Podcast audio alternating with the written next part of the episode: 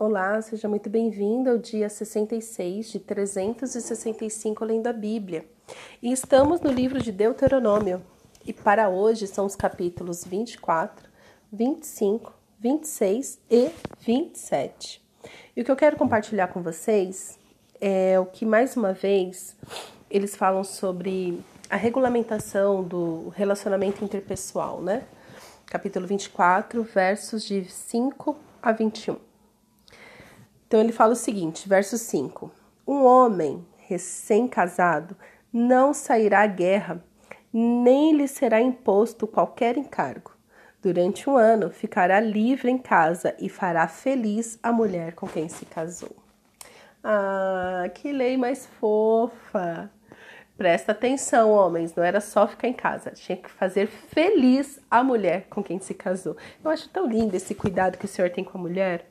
Eu não sei porque o povo quer insistir que a Bíblia é machista, que Deus é machista, que Deus só se importa com os homens. Porque o cuidado que o Senhor tem com as mulheres é algo assim tão especial, e quanto o casamento é importante, né? Então, o homem recém-casado não sairá à guerra. Por quê? Porque na guerra ele podia morrer.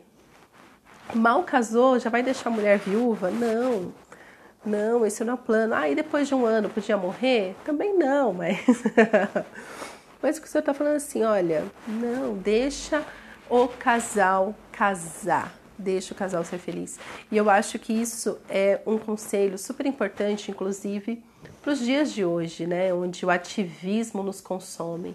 Então, homem, mulher, recém-casado, pega este primeiro ano para vocês se conhecerem melhor, para vocês firmarem essa aliança, né? Todo mundo que casa fala, olha, será que você precisa assumir o ministério agora, que você acabou de casar?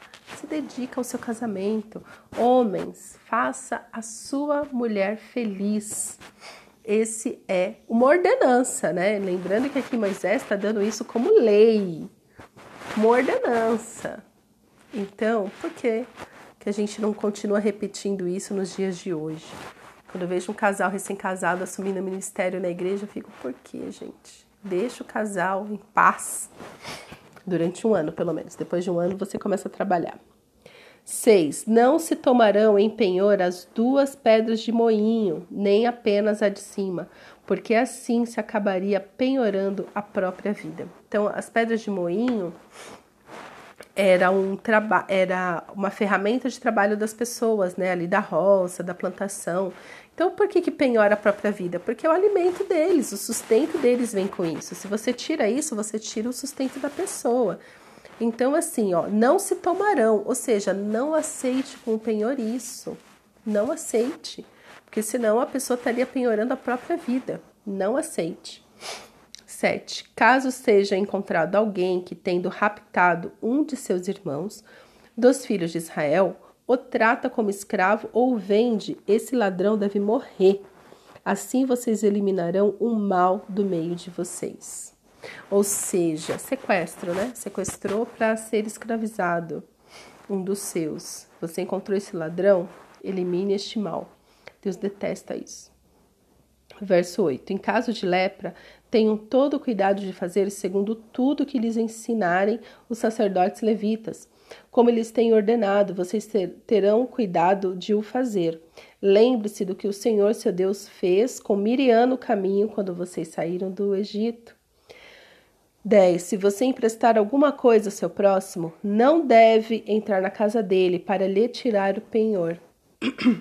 Fique do lado de fora e o homem a quem você fez o empréstimo trará o penhor até você. Que específico, né? Ou seja, não invada a casa das pessoas. Limites. Se emprestou, pegar emprestado, você estará lá fora, não entre na casa dele, não. 12. Porém, se for homem pobre, não fique com o penhor durante a noite. Ao pôr do sol, restitua-lhe, sem falta, o penhor para que durma no seu manto e abençoe você. Isso será para você um ato de justiça diante do Senhor, seu Deus. Mais uma vez, o Senhor cuidando dos pobres. Porém, se você tiver emprestado alguma coisa para o pobre, né? Quer dizer, o pobre... teve ali que penhorar alguma coisa, não fique com isso durante a noite. Pelo contrário, restitua-lhe, para que ele ore por você, para que ele te abençoe. Isso será para você um ato de justiça.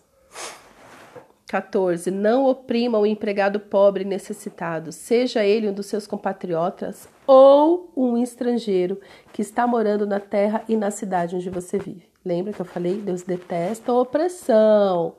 Deus detesta a opressão. 15. Pague-lhe o salário no mesmo dia, antes do pôr do sol, porque ele é pobre e a vida dele depende disso, para que ele não clame ao Senhor contra você e você seja culpado de pecado. Gente, a primeira vez que eu li isso, eu fiquei tão impactada com este nível de zelo, de detalhe do Senhor.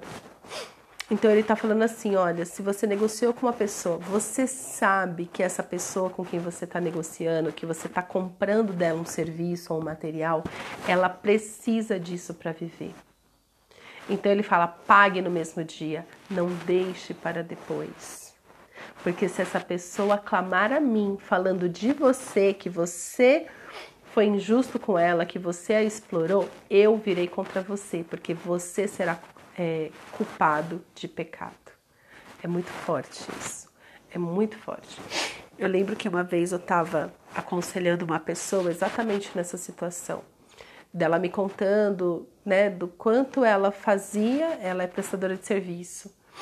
Ela prestava o serviço, mas depois a pessoa falava, eu não consigo te pagar hoje, posso pagar depois. E quanta necessidade ela passava. E a pessoa que contratava o serviço dela sabia que ela precisava desse dinheiro. Não era uma ilusão, não. A pessoa sabia. E eu contei sobre esta passagem para ela, falando, olha, clame a Deus, que Deus virá e fará justiça. 16. Os pais não serão mortos por causa dos filhos, nem os filhos serão mortos por causa dos pais. Cada um será morto pelo seu próprio pecado. Eu não sei se vai caber falar tudo aqui, né? Que alguns falam, existe maldição hereditária, não existe e tal. O que acontece muitas vezes é que os filhos repetem o comportamento pecaminoso do pai. Então ele morre também. Né? Então, quando fala assim, tanto que quando a gente chegar em reis, isso vai ficar muito mais claro. Dos reis que temeram o Senhor e teve vida abundante, e daqueles reis que não temeram o Senhor e por isso morreram de formas horríveis, porque é muito claro isso. Então, o pai, ele não é culpado pelo pecado do filho, nem o filho pelo pecado do pai. Cada um na sua geração é culpado pelo próprio pecado. Ou seja, cada um deve examinar o seu coração e saber se está pecando ou não. É isso que traz a morte sobre a vida de alguém. Você não morre porque você é filho de fulano, e esse fulano é um pecador, isso aqui. Se você tiver o temor do Senhor, o mal não vai te alcançar, o mal não te toca. 17. Não pervertam o direito do estrangeiro e do órfão, nem tomem em penhor a roupa da viúva. Lembrem-se de que vocês foram escravos no Egito e de que o Senhor os resgatou de lá. Por isso lhes ordeno que façam assim. Ou seja, não faça para os outros, porque vocês sabem o quanto foi ruim, o quanto o Egito castigou vocês, o quanto vocês sofreram no Egito. Já que vocês sofreram tudo isso no Egito, vocês estão proibidos de fazer com que outras pessoas sofram desse mesmo jeito. Entendeu? 19. Quando estiverem no campo fazendo a colheita e nele esquecerem um feixe de espigas, não voltem para buscá-lo. Deixem que fique para os estrangeiros, para os órfãos e para as viúvas, para que o Senhor, seu Deus, abençoe vocês em tudo o que fizerem. Ou seja, sejam generosos. Não sejam assim, arrancando até o último, deixa para os estrangeiros, para os órfãos. Quando sacudirem a oliveira, não voltem para colher os frutos que ficarem nos ramos. Deixem que fique para os estrangeiros, para os órfãos e para as viúvas. Ao fazer a vindima das uvas, não sejam rigorosos demais. Deixem o restante, fique para os estrangeiros, para os órfãos e para as viúvas. Lembre-se de que vocês foram escravos no Egito, por isso lhes ordeno que façam assim. Então, assim, se você já sofreu com isso, não faça isso com os outros. Vocês sabem o que é passar necessidade, vocês sabem. Vocês passaram por isso. Então Deus é esse Deus tão amoroso, tão cheio de detalhes, que se preocupa com todos. Não é porque ele é estrangeiro que você tem o direito de oprimi-lo. Não é porque ela é viúva que você tem direito de oprimi-lo. Não é porque ele é pobre que você tem o direito. Pelo contrário, se você entender este nível de generosidade no Senhor, tem promessa aqui, que você será bem-sucedido, você será abençoado. Então nós temos que tomar cuidado para o nosso coração não se encher de avareza, mas muito pelo contrário, que tenhamos o temor do Senhor, a generosidade do Senhor e que possamos cuidar das pessoas que Ele colocar nas nossas vidas. Amém? Pai, obrigada pela Tua palavra. Obrigada, Senhor, pela Tua imensa generosidade, pelas Tuas misericórdias que se renovam todas as manhãs. Pai, obrigada pela Tua palavra que nos ensina de maneira tão clara sobre o seu caráter, sobre a Tua vontade, sobre o quanto o Senhor se preocupa com todos. Ó Pai, nos dá um coração disposto a obedecer. Enche, Senhor, o nosso coração de compaixão, para que possamos, Senhor, praticar a Tua palavra à risca, para que tenhamos sempre o temor do Senhor em tudo que fizermos. Nos ajuda, Senhor, a cuidar dos pobres como a Sua lei prevê. Nos ajuda, Senhor, a nos importar com os órfãos, com as viúvas e com os estrangeiros, assim como o Senhor nos orientou na Sua palavra. É o que eu te peço, Senhor, em nome de Jesus. Amém.